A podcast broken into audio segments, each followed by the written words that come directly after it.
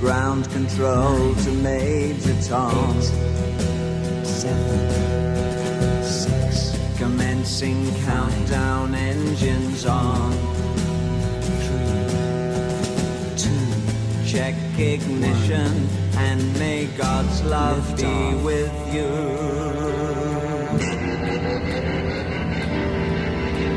Spazio 2050. Salite a bordo della nostra nave spaziale dell'informazione sui grandi temi dell'astronautica e dell'astronomia. Francesco Massardo, il capitano di questa trasmissione, vi guiderà alla scoperta dello spazio con il contributo della redazione della testata Cosmo, di ospiti e contributi dall'ESA. Spazio 2050. Tutti i weekend. Su Giornale Radio. Buon weekend e ben ritrovati a bordo di Spazio 2050 da parte di Francesco Massardo. Questo è il weekend di Giornale Radio. Ovviamente non vi lasciamo soli, vi accompagniamo verso i bordi dell'infinito con le principali notizie della settimana, i commenti dei nostri ospiti, ma chiaramente la notizia principale, quella davvero da prima pagina, è già bella e servita e riguarda ovviamente la nostra astro Samantha dell'Agenzia Spaziale Europea, ma orgogliosamente italiana, che sarà prestissima prestissimo comandante della Stazione Spaziale Internazionale. Prenderà il testimone direttamente dall'attuale comandante, il russo Oleg Artemiev, il 28 di settembre e diventerà ufficialmente la prima donna europea a svolgere questo importantissimo ruolo. Non vedo l'ora, ha già detto, di attingere all'esperienza che ho acquisito nello spazio e sulla Terra per guidare una squadra molto capace in orbita. A decidere questo ruolo così importante e a suo modo storico sono stati congiuntamente, questa è un'altra buona notizia, tutti e cinque i partner della ISS, ossia la NASA per gli Stati Uniti, la Russia, l'Europa, il Giappone e il Canada. Dall'inizio della missione Minerva nell'aprile scorso ricordiamo che la nostra Samantha è stata al comando del segmento occidentale dell'ISS chiamato United States Orbital Segment che comprende la parte americana, europea, giapponese e canadese, quando invece assumerà il comando di fatto andrà a svolgere un ruolo, una carica per cui sarà la seconda italiana, o meglio la prima italiana, il primo italiano era stato ovviamente Luca Parmitano, gli altri europei ad avere il comando sono stati invece Frank Devin, Alexander Gerst e Thomas Pesquet. Un grande esempio anche per i giovani, uno dei commenti che arrivano anche dalle istituzioni che eh, chiaramente hanno commentato con grande piacere questa notizia. La stessa Astro Samantha ha avuto l'opportunità di dialogare e eh, raccontare un po' le prospettive di questo nuovo ruolo direttamente con la Presidente del Parlamento europeo Roberta Mezzola. E allora noi ascoltiamo un piccolo estratto della chiacchierata arrivata ovviamente eh, con un eh, contatto direttamente dalla Terra fino alla stazione spaziale internazionale. Ciao Samantha.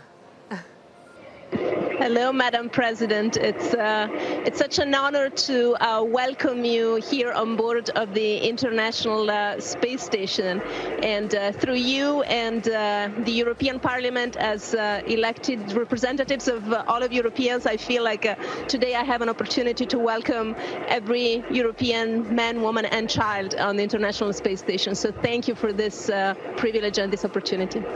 Well, first of all, hello Samantha, è un grande piacere di conoscerti eh, dallo spazio, sei una fonte di ispirazione per molti di noi. Uh, congratulations very much Samantha on becoming the first female European commander of the International Space Station and I love the flag that you are standing in front of. Thank you. Yes, it's uh, it's a privilege and an honor to be able to display the uh, European flag uh, here today. And uh, this particular flag will uh, fly back home with me uh, in in a few weeks when the mission is over. And so I will be very honored if there will be an opportunity to hand it over to you as President of the European Parliament. Well, the honor would be all mine. I would very much like to meet with you in person when you come back.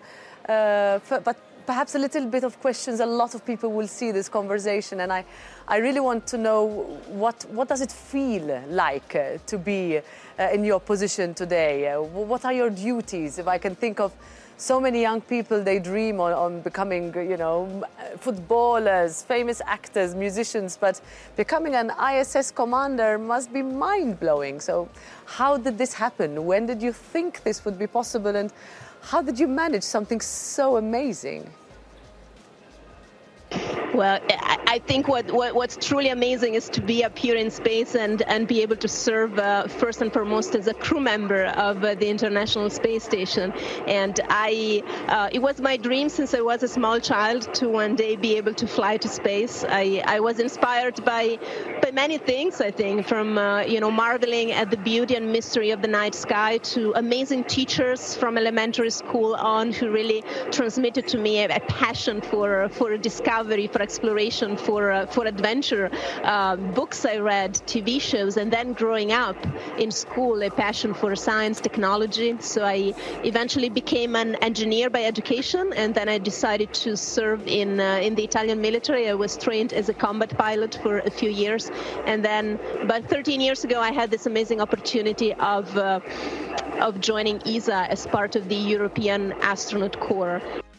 Ed eccoci per proseguire la nostra chiacchierata qui su Spazio 2050. Abbiamo appena cominciato, ma subito coi botti, perché ovviamente abbiamo omaggiato la nostra astro Samantha, Samantha Cristoforetti, comandante della Stazione Spaziale Internazionale, un po' più vicina magari come dire, rispetto a tutti a quelle che potrebbero essere anche le forme di vita aliene, cosiddette extraterrestri, magari ce le riporterà lei, ovviamente rimaniamo tra il serio e il faceto, ma questo è un po' l'argomento della prima parte di trasmissione, come al solito non sono solo, qui con me eh, Piero Stroppa della redazione di Cosmo, ciao Piero, bentornato, buon weekend. Ciao Francesco, buon weekend a te e a tutti gli ascoltatori.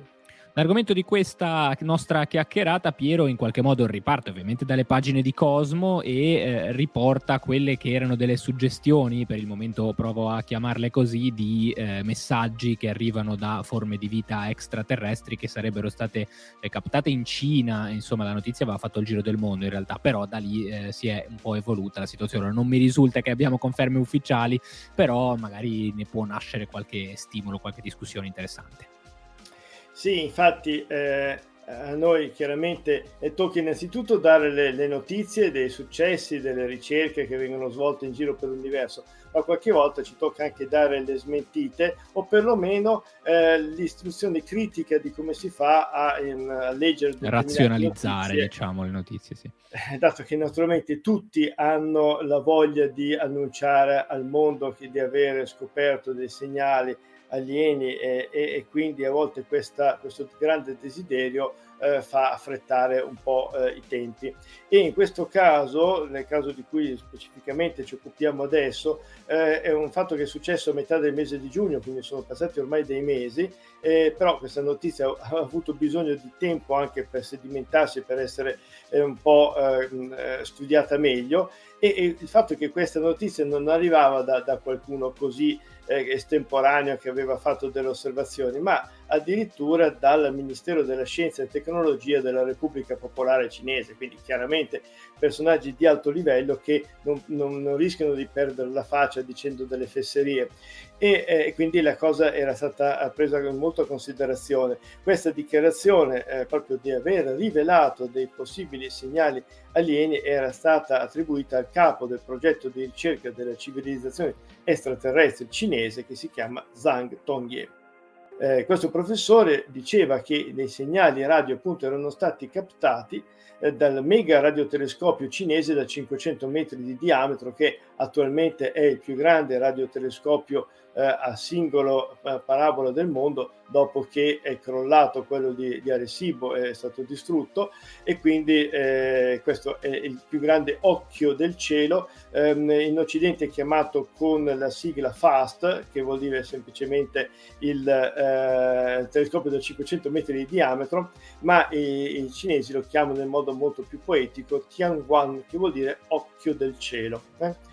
Allora, questo uh, radiotelescopio aveva captato dei segnali radio che sembravano provenire da Kepler 438b, che è un pianeta roccioso poco più grande della Terra che orbita eh, intorno a una stella nana rossa che si trova a 470 anni luce da noi, quindi bella lontanuccia, però eh, si trova nella cosiddetta zona abitabile, cioè nella zona in, intorno alla stella in cui l'acqua può essere presente in forma liquida e quindi naturalmente può ehm, far pensare che ci sia la, um, lo sviluppo di forme di vita. Certo. Ora, questi ehm, segnali avevano tutte le caratteristiche richieste per essere considerate interessanti, e cioè dei segnali artificiali non dovuti a qualche fenomeno naturale, però chiaramente erano necessari eh, studi più approfonditi. Ora cosa succede? Che siccome la Cina chiaramente è un mondo molto diverso dal nostro, è abbastanza chiuso per certi aspetti, cosa è successo? Che successivamente questa notizia è stata cancellata, cioè non è stata eh, sovrapposta ad altre notizie critiche sugli studi fatti, ma semplicemente è stata cancellata. Quindi che cosa significa?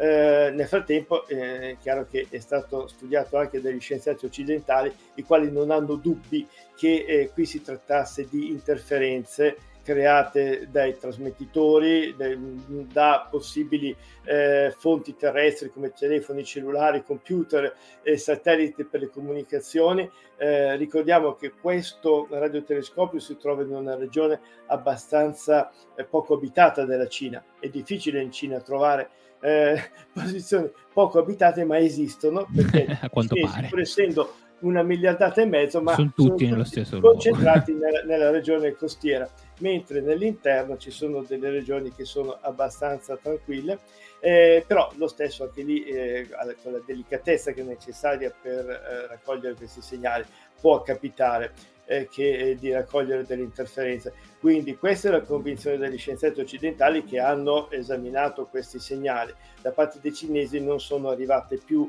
notizie. Allora, che cosa eh, significa questo? Chiaramente la ricerca non si ferma, eh, male che vada, questa sfida ha due risultati. Uno, raffinare le nostre competenze tecnologiche per evidentemente cercare di eh, appunto ripulire i segnali e, e, e cercare di eh, togliere queste possibili interferenze terrestri e due, eh, farci magari scoprire dei nuovi fenomeni astrofisici, perché se eh, questi segnali sono naturali, bene, allora qual è il fenomeno naturale che li ha prodotti? E questo magari ci può far scoprire dei nuovi meccanismi di funzionamento delle stelle o delle galassie.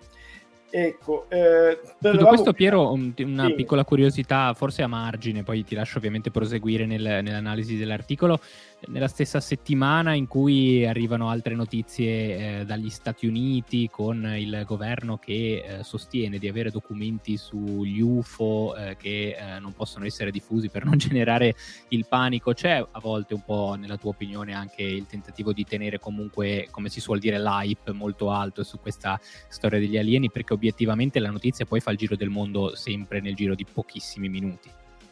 Eh, sì, una cosa che eh, dà un po' fastidio è che tante volte eh, queste notizie un po' così sensazionalistiche vengano emesse non dal singolo ricercatore, dal singolo osservatore, eh, da, dal ragazzo che vuole farsi strada, eccetera, che la butta lì, ma da organismi molto ben quotati competenti no? certo. e, e, di conseguenza ehm, questo ehm, mina un po' la loro credibilità e fa pensare che quindi anche in organismi molto seri come possono essere quelli dei governi eh, centrali degli Stati Uniti piuttosto che della Cina che sono seriosissimi su tante cose invece su altre invece le, eh, cedano anche loro alla eh, così a questo gusto di, di, di, di, citare un po' il pubblico sulle cose che poi dopo svaniscono eh, subito dopo.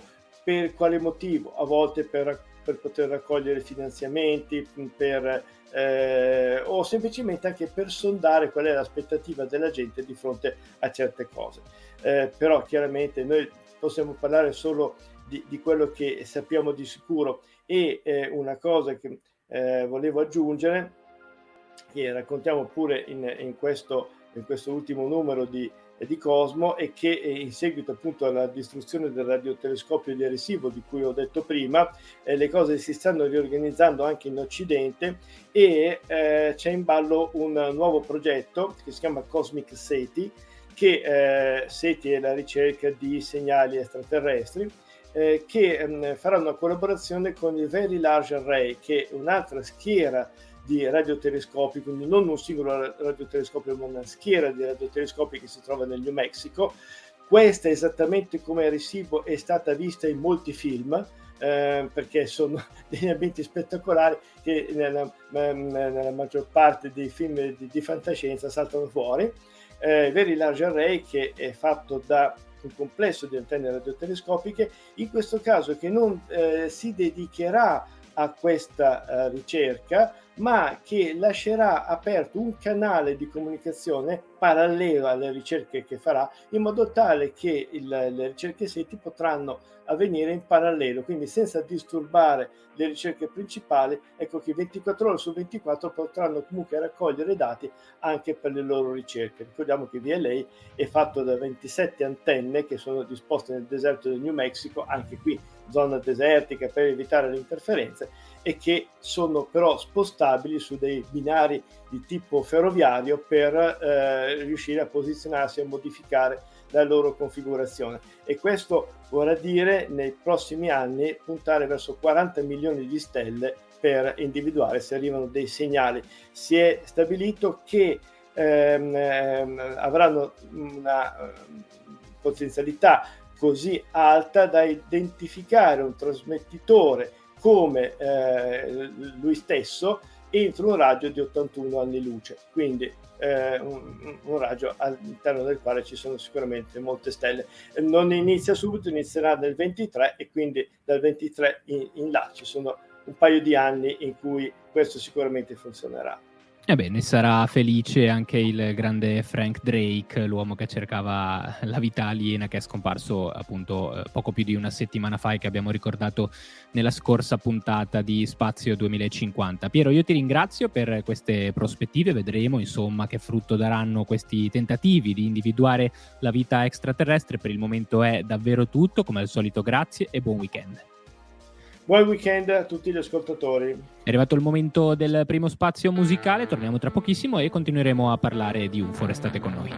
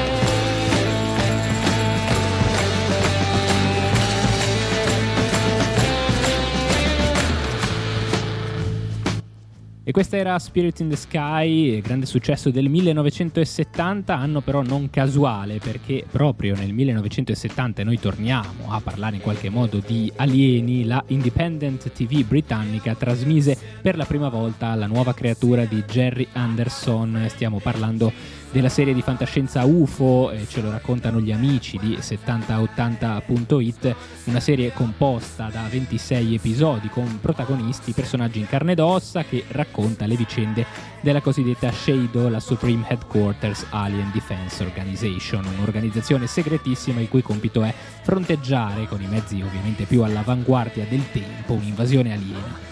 Gli intercettatori, l'abbigliamento creato da Silvia Anderson, le parrucche colorate del personale femminile sulla base Luna, i, anche i motori ovviamente a bordo dei quali gli alieni arrivavano sulla Terra sono destinati a diventare negli anni a venire un vero e proprio fenomeno con la messa in commercio anche dei famosi modellini da collezione, una serie ambientata nel futuro per allora, il 1980, trasmessa dalla RAI nella TV dei ragazzi a partire dal 1971, ma per chi ancora non la conoscesse oppure per chi volesse darci un'occhiata con gli occhi del 2022, gli episodi sono tutti disponibili gratuitamente su YouTube, motivo davvero in più per darci un'occhiata e per cui l'abbiamo voluta ricordare anche perché la prima eh, trasmissione di questa serie risale, come detto, al 1970, ma al 16 settembre ce lo siamo lasciato alle spalle da pochissimo. Ci fermiamo solo per qualche istante, rimanete ovviamente con noi nella seconda parte ancora tantissime news qui su Spazio 2050. Spazio 2050 torna tra poco. Continuate a tenere allacciate le cinture.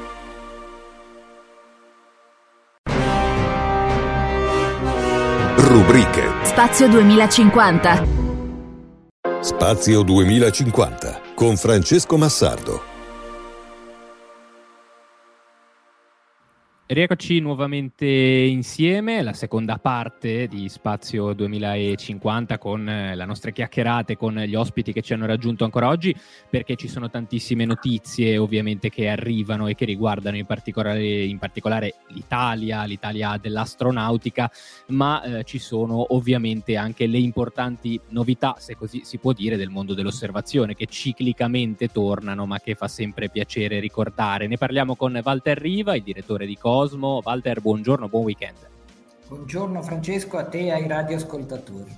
Avevamo già parlato, Walter, proprio su queste frequenze eh, delle notti dei giganti. Per giganti intendiamo eh, proprio i pianeti più grandi, insomma, del, del, nostro sistema solare, in particolare Giove, in particolare Saturno, che sono particolarmente visibili e si prendono un po' di spazio in questa parte dell'anno, eh, cieli permettendo, lo sappiamo insomma che purtroppo i cieli sono terribilmente nuvolosi in questo periodo e il nostro pensiero va anche a quello che è successo recentemente nelle Marche ovviamente con la vicinanza a, a, questa regione. Però i cieli potrebbero essere, come dire, Walter, eh, tersi per eh, le notti che stanno arrivando con un occhio speciale proprio per questi due pianeti.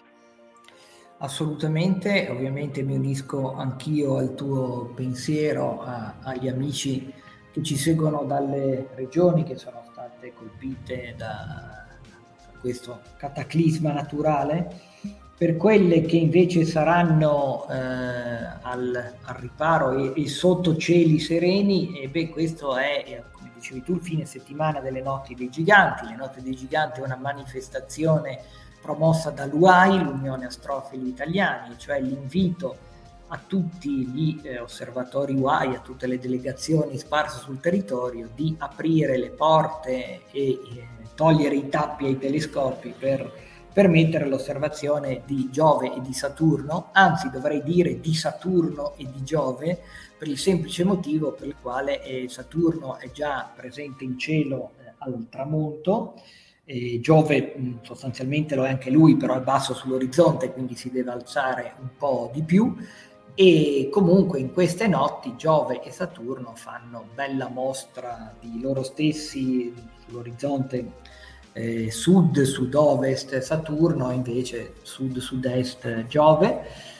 E che dire, è una occasione per vederli insieme nella stessa sera per sentirne parlare insieme da parte degli esperti, perché poi eh, nei prossimi anni i loro diversi moti di rivoluzione li porteranno a separarsi, nel senso che Saturno sarà grosso modo sempre visibile ancora per un po' di anni, visto il suo impiega 30 anni Saturno a fare il giro del cielo, quindi sarà visibile in estate e in autunno. Giove invece che cambia, eh, come dire, eh, cambia posto una volta all'anno, cioè eh, essendo di circa 12 anni suo, alla sua rivoluzione, ogni anno lo troviamo in una costellazione differente, e se lo guardiamo nello stesso giorno, nella stessa ora del, dell'anno precedente, ebbene eh, Giove poi gradatamente lo si vedrà in autunno e poi in inverno e quindi non, non potremo più vederli eh, nella stessa sera. Quindi è un'occasione da sfruttare, l'UAI ha organizzato tramite le sue delegazioni tutta una serie di aperture pubbliche, le potete trovare sul sito www.uai.it e, e niente, speriamo ovviamente che il cielo sia il più possibile sereno da, eh, da maggior parte delle località, perché ricordiamolo che Giove e Saturno sono poi gli oggetti celesti che incontrano il massimo favore eh, anche del neofita, anche di chi non li ha mai osservati. Saturno per il suo anello, ben distinguibile anche con piccoli strumenti, Giove per la presenza dei satelliti medicei, cioè le lune scoperte da Galileo Galilei nelle notte di gennaio del 1610 e poi per la presenza di questo grande ciclone, la grande macchia rossa, grande circa due volte il nostro pianeta, che potrebbe essere contenuto appunto ampiamente in questo grande ciclone che osserviamo da più di 300 anni. E dato che Giove ruota molto rapidamente su se stesso, 10 ore al giorno su Giove, ecco che la macchia rossa ogni 5 ore circa fa capolino, poi, eh, poi sparisce dall'altra parte, però insomma eh, guardando Giove con un po' più di assiduità, se il meteo ci assiste, è possibile in queste notti sicuramente anche vedere la macchia rossa. Le notti dei giganti eh, sono un po' tutto questo fine settimana che è già cominciato da venerdì sera, ma fino a domenica sera eh, gli appuntamenti sono assolutamente validi e in corso.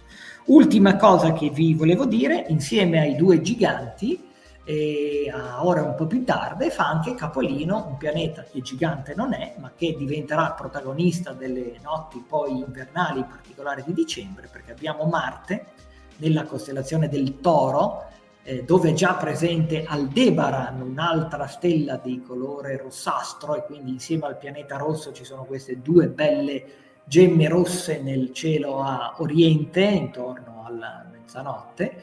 Ebbene, Marte si unisce quindi a Giove e Saturno in queste serate dedicate ai pianeti. Marte si sta avvicinando alla Terra, raggiungerà la minima distanza appunto nel mese di dicembre.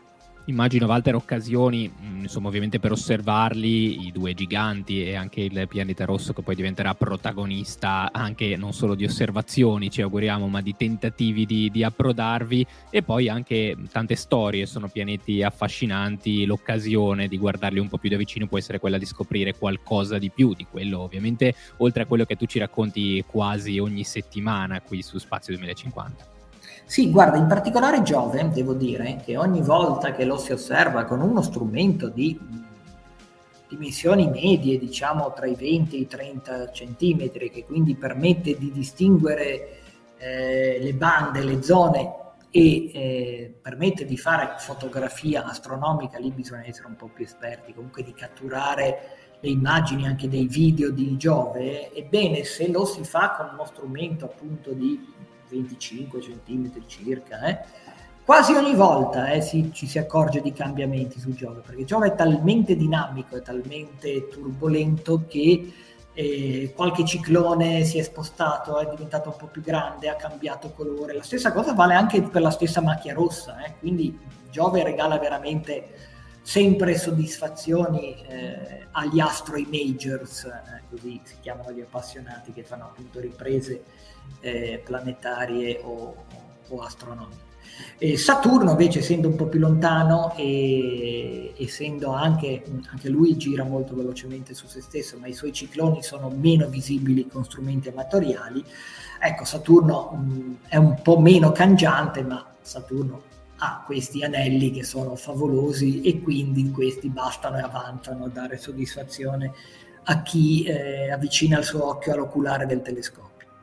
Eh sì, dagli Astro Imagers eh, ovviamente anche ad Astro Samantha di cui abbiamo parlato in apertura e cui eh, vogliamo dedicare anche lo spazio musicale che è in arrivo tra pochissimi secondi, My Hero dei Foo Fighters. Prima di lasciarci alla musica, Walter, grazie per essere stato con noi, ci sentiamo prestissimo, buone notti dei giganti. Grazie, buone notti dei giganti anche a voi, soprattutto cieli sereni.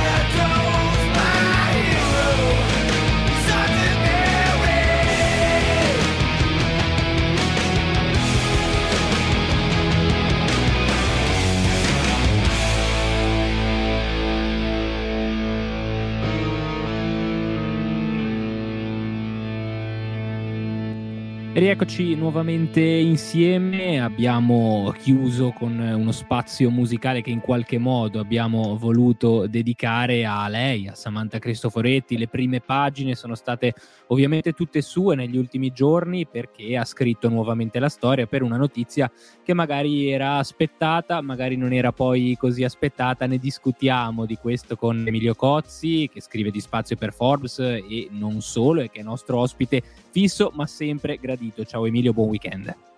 Ciao Francesco, buon weekend a tutti gli ascoltatori. Beh, insomma, non possiamo che partire da Samantha Cristoforetti, comandante della Stazione Spaziale Internazionale. Io partirei però da una considerazione che magari non è stata troppo citata negli ultimi giorni. Non è eh, un premio quello che arriva, cioè è un premio alla carriera no. per Samantha Cristoforetti, ma è una responsabilità che in questo momento ci vuole anche un certo coraggio a prendersi.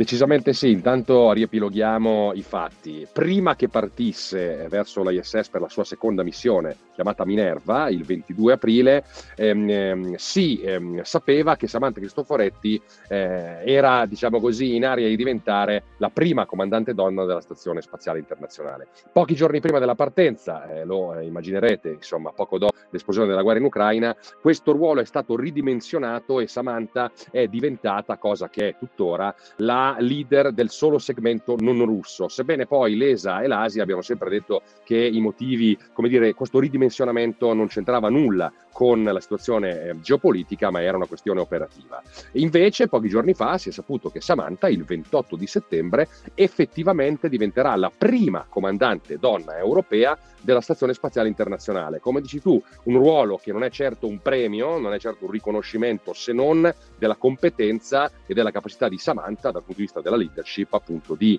eh, mantenere sotto controllo e far lavorare meglio i propri colleghi. Detto questo, è un ruolo che ha anche dal punto di vista simbolico un'importanza cruciale perché testimonia una volta di più quanto lo spazio, in particolare l'ISS, mantengano, se vuoi, un ruolo di avanguardia, di composizione degli equilibri eh, politici e insomma da questo punto di vista sia davvero un caso di space diplomacy, si dice, di successo, per cui davvero un risultato importantissimo per Samantha e non solo.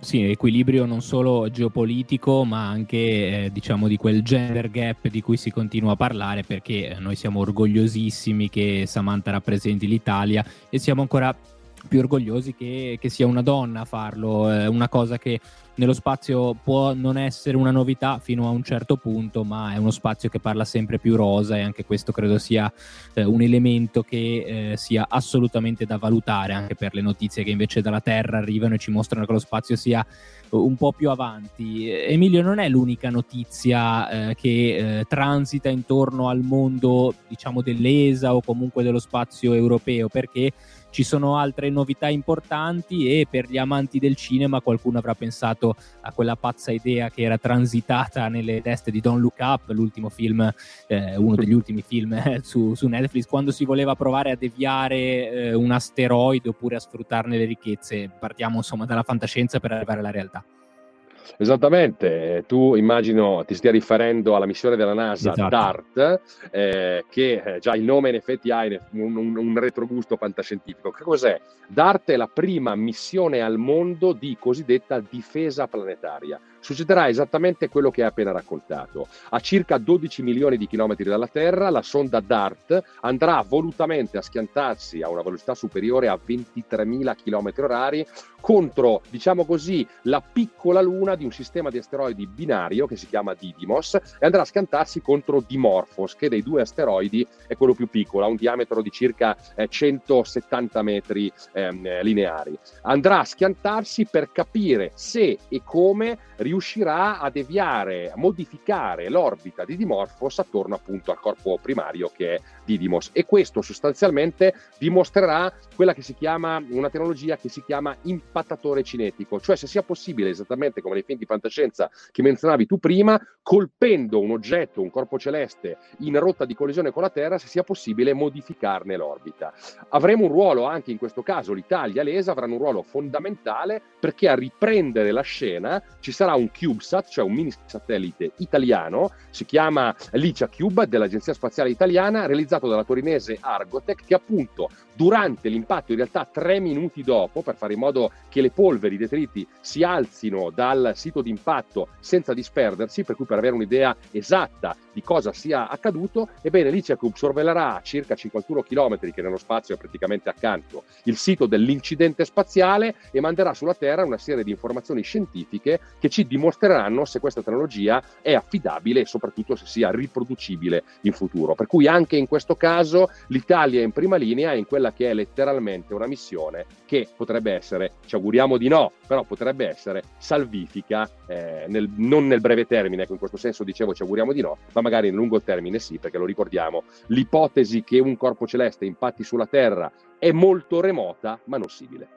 Eh sì, ha premesso che stiamo facendo tutto il possibile, mi sembra, per prevenire e distruggerci da soli il nostro pianeta, vero, però eh, insomma, è una, è una cosa dobbiamo, di cui dobbiamo tenere conto e ancora una volta la tecnologia potrebbe rivelarsi eh, l'arma salvifica in questo caso e ci sarà anche la possibilità di vedere effettivamente eh, che cosa succede, come eh, siamo praticamente in chiusura Emilio, ma eh, c'è un altro elefante nella stanza, eh, bisognerà vedere che cosa succede con eh, Artemis. Nell'ultima settimana ci sono arrivate diverse notizie, tendenzialmente buone, mi sembra di capire, però insomma il tempo stringe, l'attesa ovviamente cresce per una missione che è tutt'altro che accantonata.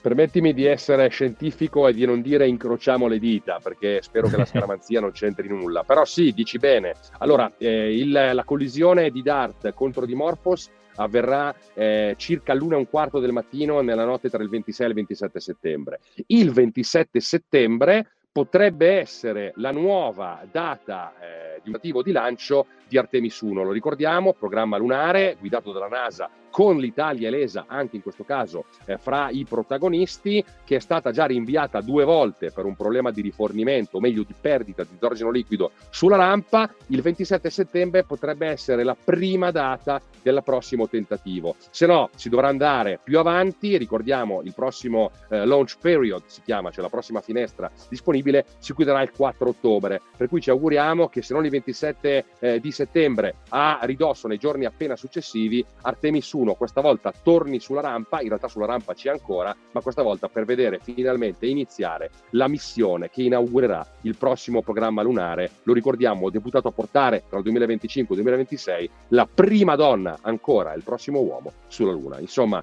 ti dicevo prima, vorrei essere scientifico, quindi non dire incrociamo le dita, preferisco dire Godspeed Artemis 1.